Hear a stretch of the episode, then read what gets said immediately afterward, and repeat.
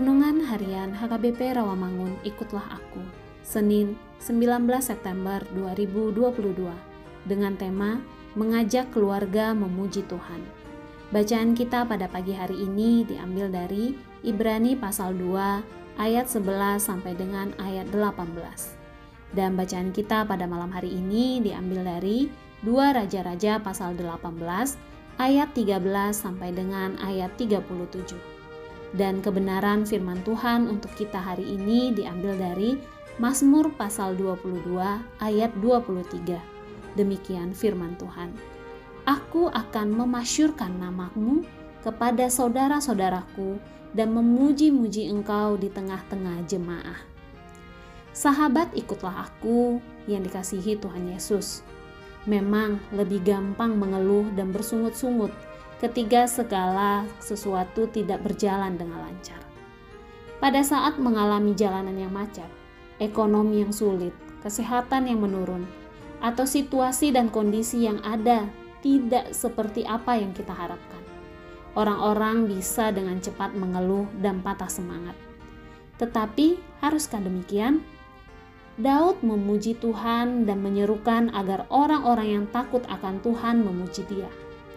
Daud menyatakan bahwa ia akan memuji-muji Tuhan di hadapan publik, yaitu di dalam jemaah yang besar. Ia menyerukan agar semua orang yang takut akan Tuhan melakukan hal yang sama, yaitu memuji Dia.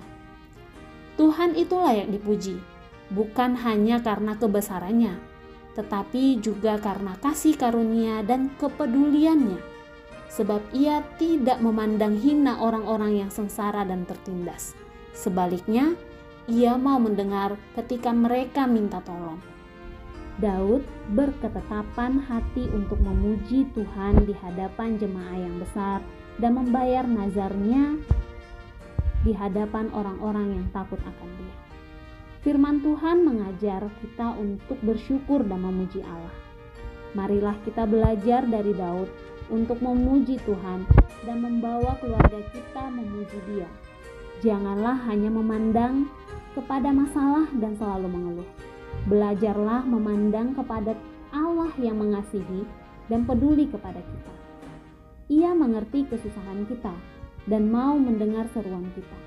Marilah memuji Tuhan dan membawa anak cucu kita memasyurkan namanya. Amin. Marilah kita berdoa.